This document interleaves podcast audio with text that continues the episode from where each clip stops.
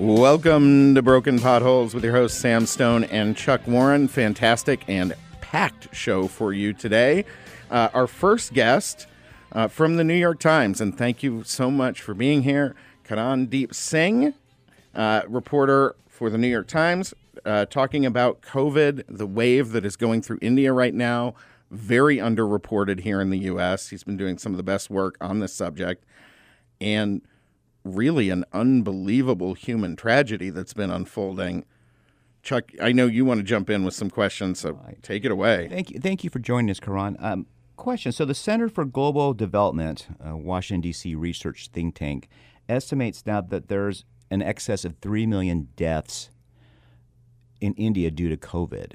Um, a, do you believe these numbers? And B, does, does India have a plan to get better at this?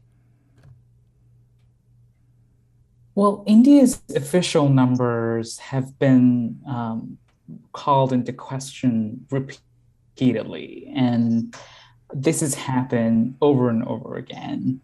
Experts have said um, that India itself is not reporting uh, the true pandemic toll. Um, and they say that the numbers don't really add up because the tragedy that's unfolding in India when you have 400,000 cases. They they've been saying that according to to to the the numbers that they have calculated for India, its population, and for a virus circulating, um, especially with the highly transmissible variants that India has been seeing lately, they expect many more deaths. Um, and this is something my colleagues and I have been reporting um, pretty much since the pandemic began. Uh, at the very height of the second wave in India, um, we were seeing all kinds of reports of states uh, calculating much less deaths than were actually occurring. Um, the, the the, the funeral homes were full of dead bodies, and yet many funeral um, officials had to report only a certain number of deaths every day. And they would um, sort of mention the rest of the deaths as they would just say illness, or they would say somebody died of a heart attack, but not mention that they died because of COVID. And this is at a time when thousands of people are dying of COVID. So experts say, well, all of these other deaths that have probably taken place, they've happened because of COVID. Right. India, so India has about a 7% vaccination rate. Is that correct? Less than 7%. Less than, less than right 7%. Now, yes. So, how does India expect to hit their goal of immunization of 900 million people by the end of the year? I mean, we're almost in August. Well, it's going to be it's going to be very difficult for the government because uh, of not just um, how many people are, are lining up each day for vaccinations, but also because there are only vaccines that India has. And even with um, the world's largest vaccine made at its disposal, India has not been able to vaccinate people at the speed and scale it, it was really hoping to do. And that's because India sort of miscalculated um, initially in the, in the pandemic how many vaccine doses it really needed. Um, you know, in you know, unlike the unlike the U.S. and, and Britain, and these are of course much more wealthier countries than India. Um, they, they signed advanced purchase agreements of, of millions of doses. Um, but India waited um, until January to, to really place some of its initial uh, orders for, for vaccines, um, but also because there was a there was a phase in India, uh, uh you know, uh, in, in, in, like early this year in, in February, uh, cases were were plateauing, and the government felt um, that you know India had had really had the pandemic under control. They didn't need as many vaccines. So they actually went out and they um, they started giving out vaccines sort of as a as a gesture of goodwill, um, and it was really aimed at, at diplomacy and and you know um, enhancing India's stand in the, in the global community uh, as as a as a global partner in the in the vaccine effort. Um, but quickly that that fell through because India had a, a steep rise in cases in March, and um, then uh, India's government had to um, stop exports of vaccines. But even after they've they've, they've stopped uh, the vaccine exports, there's there's not been as much um, vaccination because there are only as many doses at this time. So, real quick, I, I want to ask one follow up to that and then go back to the previous point about maybe the undercount and what's going on there. But is there help on the horizon from the international community? Is there any kind of brewing international effort to get more of the vaccines, to perhaps get healthcare workers who can administer them, uh, and those types of resources to India? Uh, have you heard of anything yes. like that? So, yes, India has been getting help from from a lot of countries. Uh, initially, when the when the uh, COVID second wave hit, uh, India was was getting uh, not just vaccines but all kinds of help in terms of oxygen generation generators, um, cylinder oxygen cylinders, uh, oxygen plants. Uh, countries were, were were really sending all kinds of aid and and lately, yes, there have been more vaccines that have come through uh, international uh, agreements, and uh, some of that has been donated by countries. Um, and but the you know the the the the struggle that India sort of finds itself in is that it's even even with all of that help, it's it's sort of a drop in the ocean, and um, especially because because of the, the, the population, but also because in India there was there was this phase in between when people felt that there was you know that the that the the pandemic was was sort of over a letdown and the phase. government um, right. yes and the government gave that impression um, prime minister modi himself um, said in, in late January uh, in Davos that, that uh, India had, had, had saved humanity from, from a big disaster by containing the pandemic. Um, India's former health minister, uh, who stepped down earlier um, this month um, amid anger over the government's COVID response, had assured the public in March that the country had really reached the pandemic's end game. Um, but all of those statements um, were quickly um, brought in check by the second wave that really devastated the country. Um, and hundreds of thousands of people were, um, you know, turning a positive each day. Thousands of people were dying. Some people were dying outside hospitals um, without any care. They were really just gasping for air on the streets and and there was no help there there was no oxygen that they could get so um so well, I think most of our listeners don't know. I think most people don't know. Period. Is that you know there's a central and state governments in India, and they're squabbling. How is this holding up efforts to do immunizations, um, care given for hospitals? Uh, how much is there really squabbling going on between the central government and the states? Well, initially uh, during the pandemic, um, the government of India was the sole uh, buyer of, of, of, all vaccines that India was administering. Um, but quickly that was, um, that sort of had a reality check because um, there were not as many vaccines available and there was just so much need because of the second wave that everyone needed a vaccine. Um, and India quickly realized that there was that was not going to be possible. That every other country in the world requires vaccines, and India is no different. Um, so there was only as much vaccine that India could really get its hands on. So um, there was a there was a time in between when the state governments uh, were asking the central government for more vaccines, and the central government really didn't have as many vaccines. So they they asked states um, that if you want to go and source your vaccines, you're free to do that.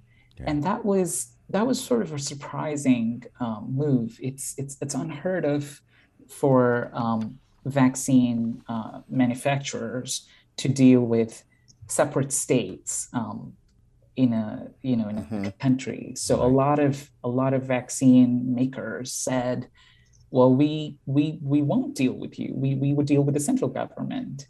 And um, the states reported back to the central government and said, "Look, we're not able to get the doses." So uh, this this led to heavy criticism of the government's vaccine strategy, and over time, uh, Prime Minister Modi's government had to really come back to its original plan of securing all vaccines on its own. We, have only got um, a, a two so, minutes left here, but I, I wanted to, to ask one more question. India obviously does not have the medical infrastructure that people are familiar with here in the United States or in, in much of Europe. And with these vaccines, the, the storage, the transport, all these things logistically are very difficult. And I think people around the world, here in the United States, everywhere else, have sort of overlooked that element of the vaccine rollout. That it, it you know, just manufacturing all these vaccines is a, is a Herculean task uh, but then all the distribution network, everything else. How much is that hampering India right now, and how much of a concern is that for other countries with less developed medical systems? There was a big concern uh, early on in the pandemic, and even now, um, that India was not really using all of its resources to give out vaccines um, you know, even for a country of 1.4 billion people, India has a system of immunization that it has used over time, and it has really used it well. It has it has immunized people uh, against a lot of other diseases that um, you know yep. a lot of Western countries. Ron, I, I apologize. We're going to have to, so, go to break, and I have to uh, cut you off here. I want to thank you so much for being on the show with us today. It is a, a pleasure to have you on here. And for those who are not following uh, Karan Deep Singh in the New York Times, please do, because this is really important information you're not getting anywhere else. Broken Potholes coming back.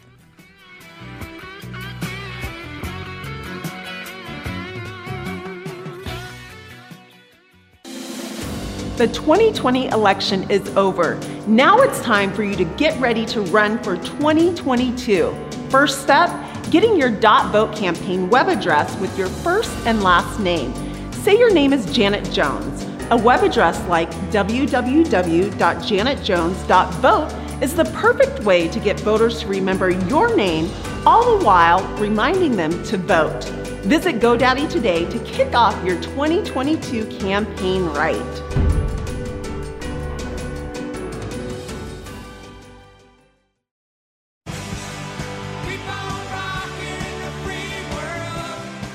Welcome back to Broken Potholes. I'm your host, Sam Stone. Chuck Warren, my co host, in the studio with me today. On the line, a reporter we are very excited to talk to, Carlos Martinez of the Miami Herald. He has been covering what's going on in Cuba. This is really pretty historic what's happening right now. It's very different than perhaps past protests. And I don't think most of the American public is really even aware of it. So, Carlos, thank you for being on the show, first of all, and then tell us what happened. What started this? What's happening? Oh, okay, guys. Well, thank you for having me here. Uh, it's been a pleasure. So, I know review what is happening right now in Cuba. Uh, on July 11, unprecedented protests took place in Cuba. Uh, finally, thousands of people took the streets and, and began to shout for freedom and call for a change of system. The protest started in the area of the western part of the island called San Antonio de los Baños, and from there they began to spread the, throughout the island. People were protesting peacefully until President, uh, the President Miguel Diaz-Canel gave the order to fight the protesters. Uh, at that moment, the violence began. Military, paramilitary. Paramilitary are these people who dress in like civilian clothes and defend the regime. Uh, they took the streets uh, to deal with mittens, poles, rocks, and fire weapons. Uh, the people that were protesting peacefully, because in Cuba, the people they they don't have uh, arms, they don't have like weapons. So according to what the people from Cuba have told me so far, some videos can be seen on the internet. The regime forced young people of 16, 17, 18 years old, which is considered in Cuba like the military age, to take the street and fight against the, against the protesters. Uh, coincidentally, the internet was cut off in Cuba when the violence started, and Cubans uh, were without internet access for almost three and four days, allowing time for the tempers to calm down a bit. Until today, uh, there have been people taking streets, and at this moment, more than 500 people have been arrested or disappeared. Wow. When you're arrested, do you just plain disappear in Cuba? That's right. When you are arrested in Cuba, we have read various stories. Oh no no no no no! Uh, I came when I was 17 years old. I was going to study journalism in Cuba, but uh, I came in, in, that specific moment. So. Okay, so when right now Cuba's doing arrest. Um, they're taking these protesters. Taking these pro- what, what? Explain to our audience what happens once you are arrested in Cuba for protesting. What what is what, Uh, what happens? Uh, well, uh, the people uh, right now writing an article. People uh, are getting beaten, and inside those uh, police departments, uh, they getting naked. The people start telling them like uh, bad words. Uh, they uh, harass them sexually. Uh, you don't have the, the right to defend yourself. You don't have the right to have a lawyer. You don't have the right to talk to your family. That's, that is happening right now in Cuba when, when you get in jail. And right now, there are like people who their families haven't known from them like in two weeks. See, this is just amazing to me because Cuba should be, uh, without this totalitarian regime in control of it, Cuba should be one of the most wonderful places on the planet, one of the most economically successful places on the planet. And this regime has really, really just oppressed its own people for generations now. And they're rising up. They have no guns. It's like you said, they, they don't have any weapons. They don't have anything to really fight back with. And they know that this stuff you just talked about is happening to them, and they're doing it anyway. I, that it, it, that's just amazing, and, and I think it speaks to the, the character of the Cuban people because you know you see this around the world people are not willing to take that step and put themselves at risk. It, it's it's incredibly admirable, admirable, but it's incredibly sad. How is this for all the Cuban families living in Florida, knowing that many of their relatives may be at risk in this? They're not able to communicate with them. It's it's a really heartbreaking situation for everyone.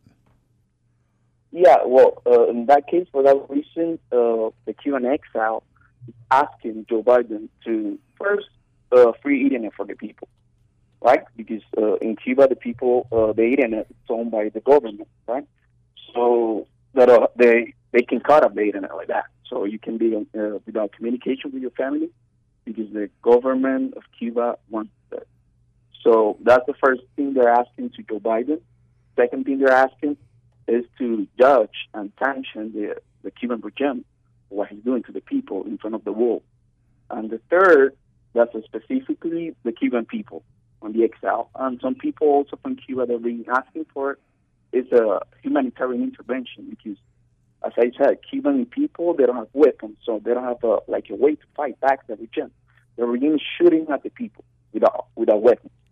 So they're asking for a humanitarian intervention right now or another case that is uh, a law is called 6867 that doesn't allow like boats, Cuban boats from Florida to go to Cuba, um, so we can fight for our people. That, that's the point what people are asking for right now and here in South Florida. Has the Cuban government stopped remittance from family and friends in the United States to Cuba? How is that being affected right now?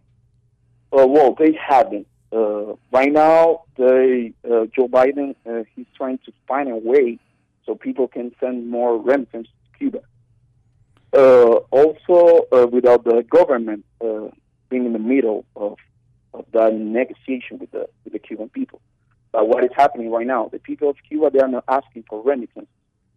They were asking for freedom. Right. And congresswomen, con- congressmen like Marco Rubio, uh, Maria Salazar, Diaz Balart, they have said that million times. They'll be asking for freedom, not for remittances, because they are tired of getting remittances for another country. They they just want to to develop by themselves. Do you think, and and obviously this is this is a difficult thing to say, but do you think it is time for the U.S., the UN, to go in and, and send in UN peacekeepers? Or send... well, a journalist, I, I, I cannot tell you that because that would be my opinion. But that's what the people are asking for. The I, majority of the people they're asking for. And I I can't tell you how much I appreciate you telling us what they're asking for rather than your opinion. Uh, you're obviously a very very good journalist, so uh, you know that is something I think. I think it's time for us to consider that, Chuck. I, I think it's time well, for I, us I, to look at doing something. I, was listening to some. Uh, I was listening to an NPR podcast this morning, and the folks in Miami are just plain asking for military action. I mean, that's yeah, yeah, street. Yeah. And, and, and let me ask you this, Carlos: Is that a widespread opinion and desire that the United States take military action with the folks protesting in in Miami, Miami-Dade area? Uh, well, right now, Francis Suarez he gave his opinion about this topic, and he said that Biden uh, needs to consider it to, to intervene in Cuba. So that, that's a fact. I mean, people want it. Yeah. Um, well. This is this is really an unprecedented situation because there have been uprisings before, but nothing at this level. And, and frankly, I think if you took communism or, or the you know the sort of left ideology out of it, I think we'd be intervening. If this was a so-called fascist right-wing regime, wouldn't we be there right now? It would be interesting. Mm. We're going to take a quick break. We're with Carlos Martinez from Miami Herald t- talking about the Cuba situation. We'll be back right after this quick break.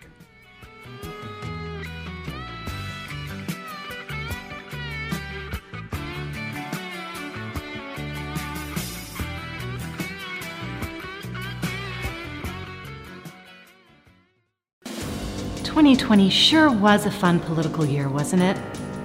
Well, if you're up for the challenge of taking on the political field in 2022, then you can get a head start on all your opponents by going to GoDaddy.com and securing a .vote web address with your first and last name. Get started today before any of your competitors do.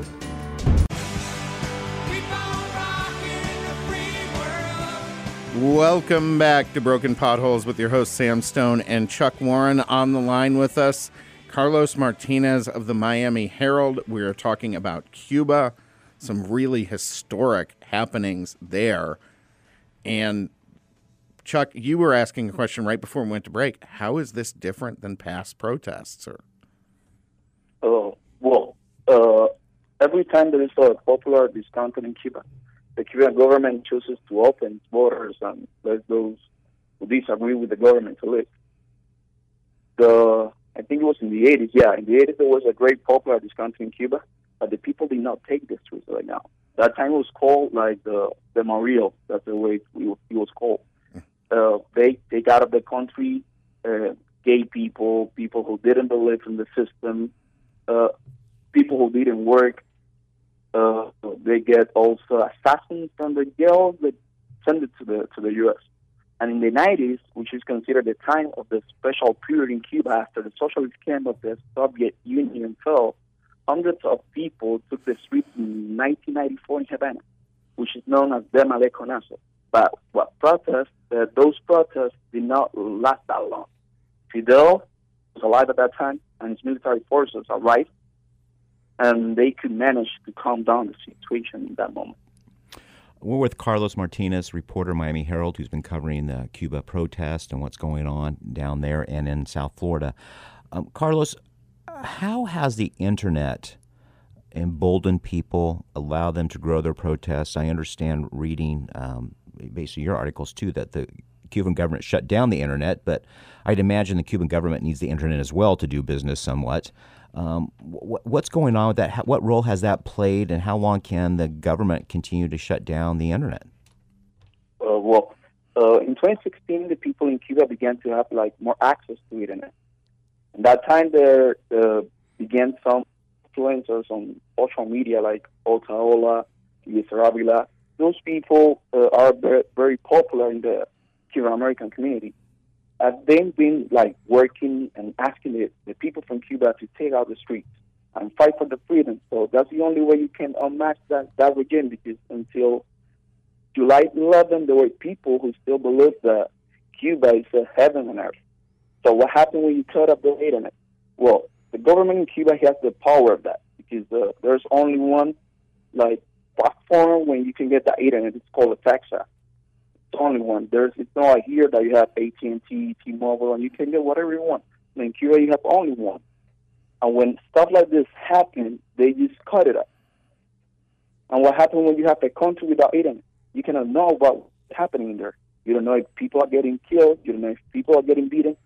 So they did that. They disconnect Cuba from the world. That's a big problem. That's a huge problem. Uh, Carlos, could you explain to our audience, tell us why daily life is like in Cuba for daily, an average family? What's it like? Uh, what's it like? Well, uh, I mean, in, case of regular Cuban family, yes. Uh, well, you don't have milk in the breakfast. That's usually uh, people, students, they go to school sometimes without having uh, breakfast because uh, they, they don't have the like the possibility to have that. Just something as simple as milk, it's done.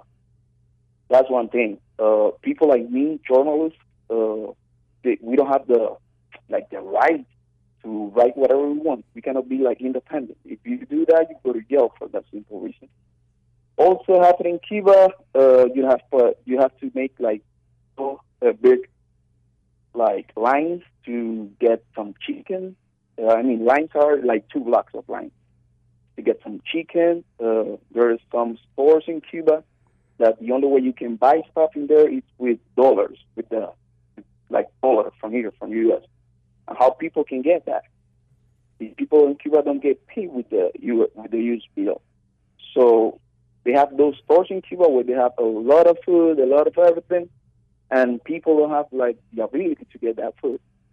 And the national stores, they don't have anything. They they have lack of like lack of food, uh, water, and everything. So there's nothing. And what what about the medical situation regarding COVID? You know, that's initially what the Cuban officials said. This is because of COVID. Um, other people who were giving tacit endorsement of Cuban government were saying the same thing. What is the situation with COVID in Cuba?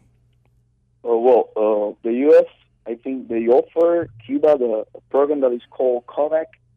That program was supposed to give vaccines to countries like Cuba, and they denied it because they were working their vaccines, which are not vaccines already. They are used like a like a. It's not a regular vaccine. They're still like working on it. Hmm. And what is happening right now? They have like a spike on the COVID cases. They don't have enough like personnel in the in the hospitals because probably the most of the times they're out of the country working in other countries. Carl, Carlos, I apologize. I have to cut you off. We are about to go okay. to break right here, but I want to thank you so much for being on the program. Carlos Martinez of the Miami Herald, talking Cuba, broken potholes, coming right back.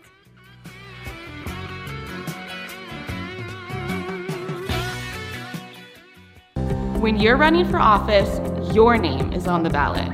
So why not have your website be your name? If your name is John Smith, you need a dot .vote web address that says www.johnsmith.vote. 2022 will come faster than you think. Visit GoDaddy today and kick off your new campaign with a new personalized web address.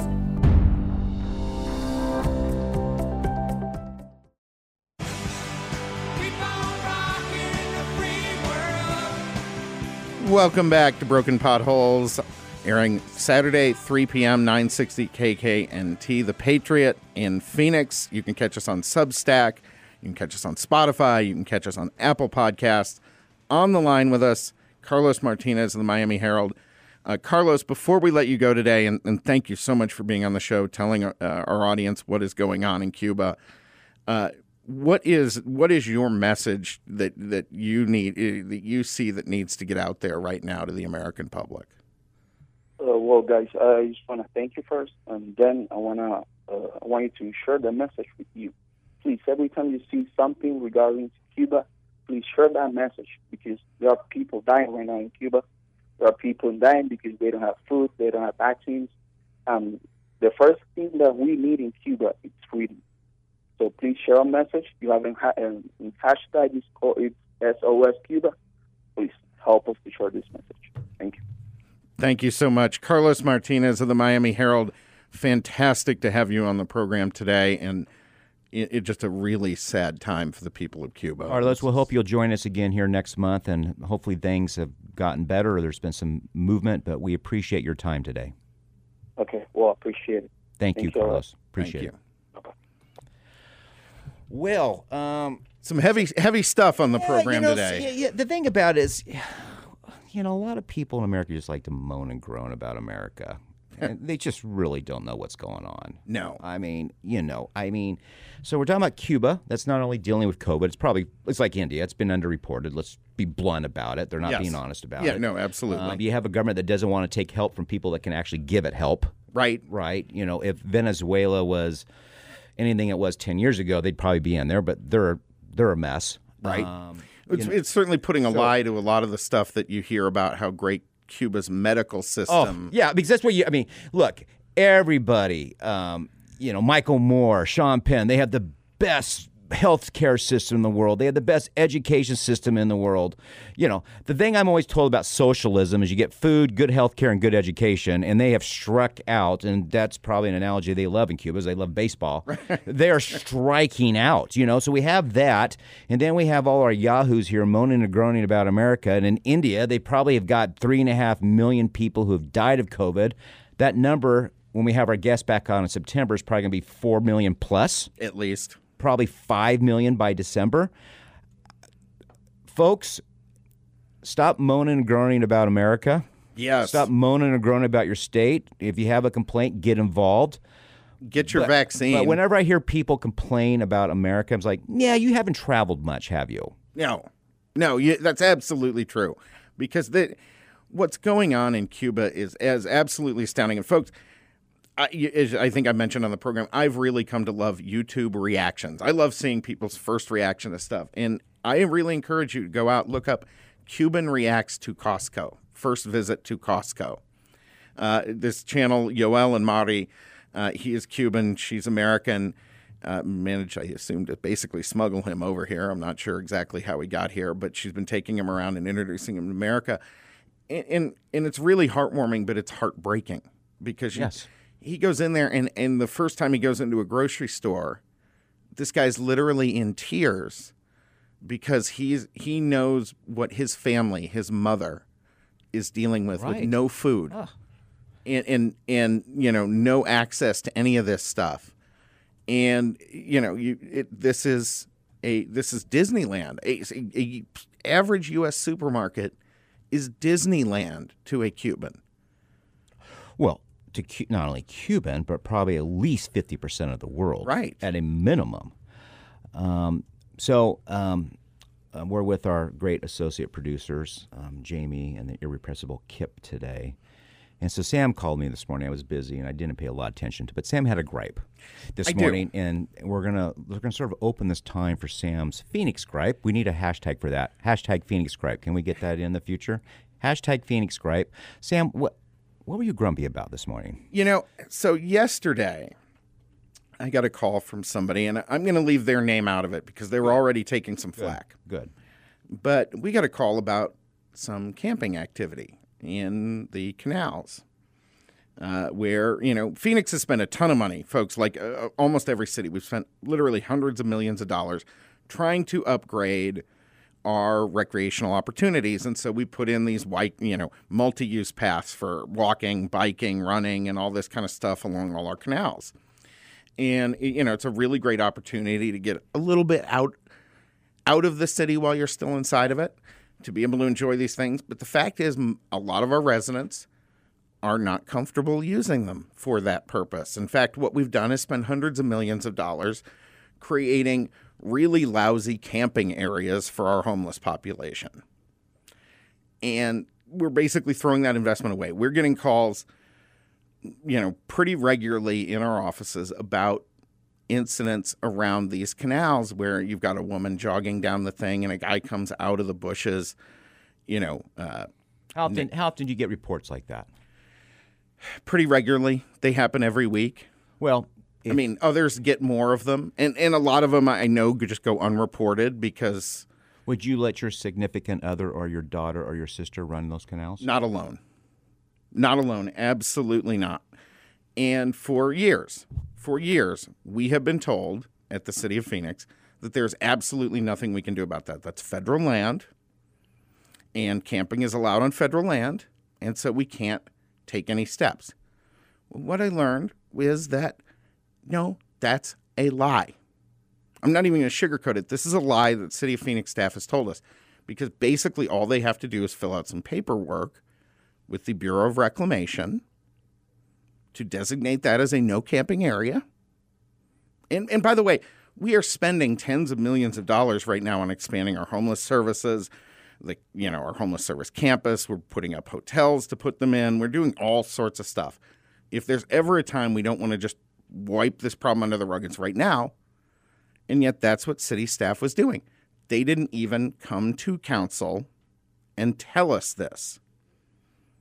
And they've hidden all the problems throughout this thing. They're not even telling us.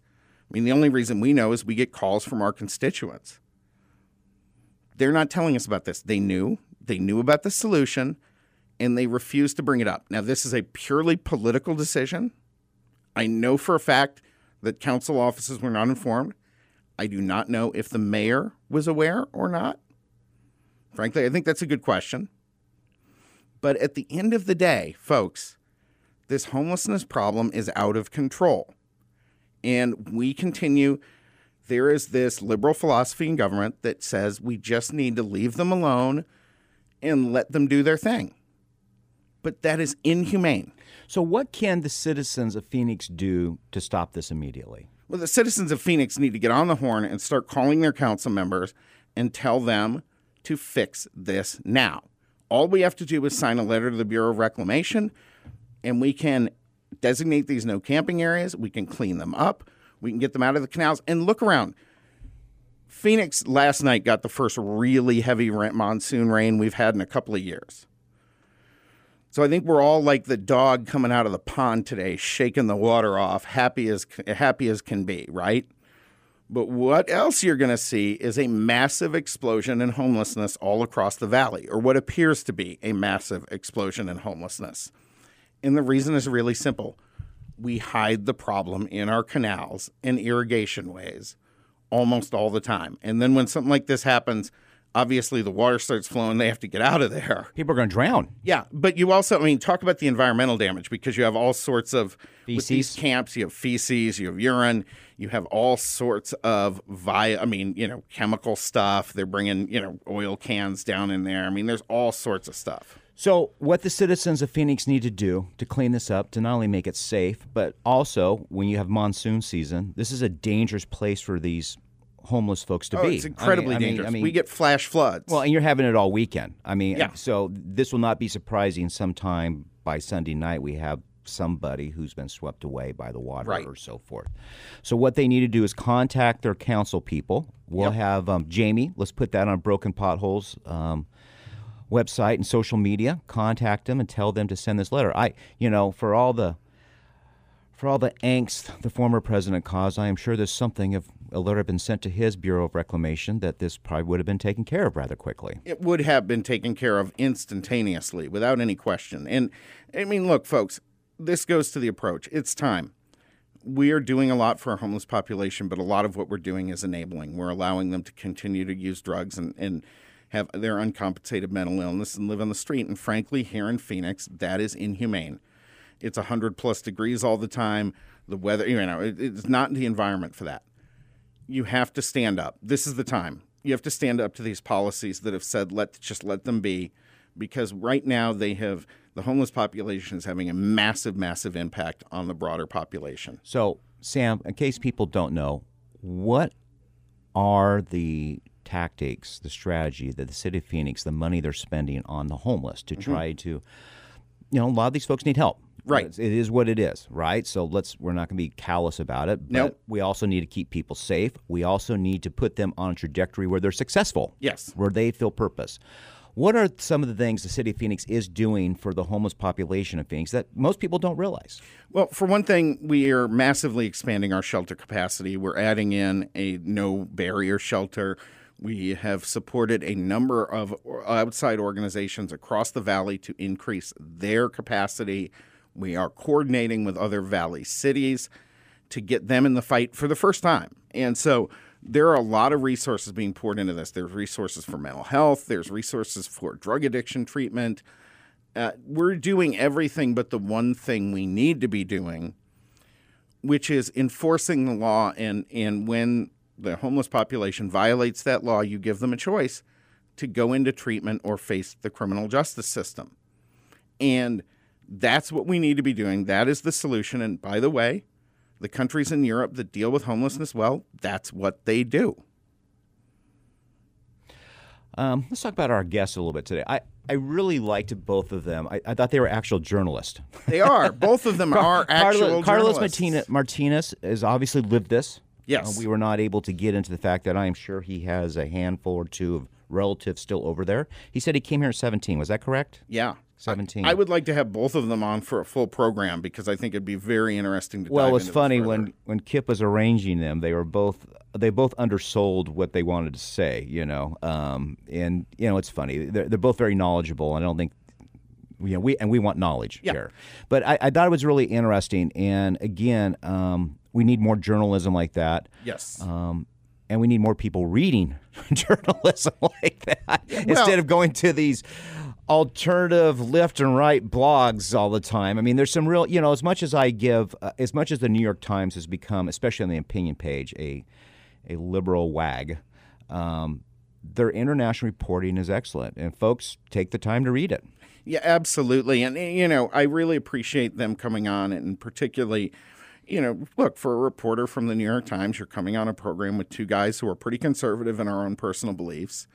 Uh, but if you look at our guests, we have had a really broad array of guests from, eh, you know, the New- New York Times today, obviously Washington Post, a lot of other outlets that would be considered on the left as well as ones on the right. And I think that's really brought better conversations here than you're getting in many other places. And I think it's the big thing that's missing in our media landscape balance. Balance is, bal- balance is important. Who is the best reporter covering Phoenix City Council meetings? Is there one? Uh, no. No, they're pretty terrible. Uh, Christina Estes uh, of the KJZZ, the P- local PBS station, is probably the best just because she's been on it for the longest. So he knows where all the bodies are. But she has to cover a million other things too. Uh, the the Arizona Republic just keeps assigning us kids who who don't know anything. Um, you know, the the best reporter in town, literally the best reporter in town, I think, is Ray Stern with the Phoenix New Times, which is the most left paper here. But he's an old school journalist and he tries to stick to the facts, and he's fair. well, who do we have on our show next week? Next week, we got Ben Leuschner from the Phoenix Police Lieutenant Sergeants and Lieutenants Association, PPSLA, uh, and a lady named Rachel Lassman who founded a program called Coins for Cops. We're going all in for law enforcement next week. Broken Potholes. Join us next week, folks. BrokenPotholes.vote or find us on Spotify, iTunes, Facebook, Substack. Twitter, Instagram, LinkedIn, whatever. We'll be there. Have a great week.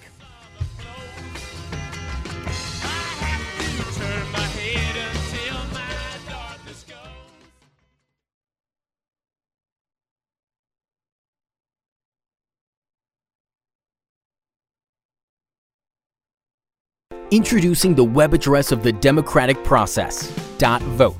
So how do you purchase your .vote website? Visit www.yourname.vote. Type your website name, example www.johnsmith.vote. It's available. Add your web address to your cart and check out. Once checked out and have received confirmation, you may begin to create and utilize your website to connect and engage voters. To learn more, visit get.vote. Happy campaigning!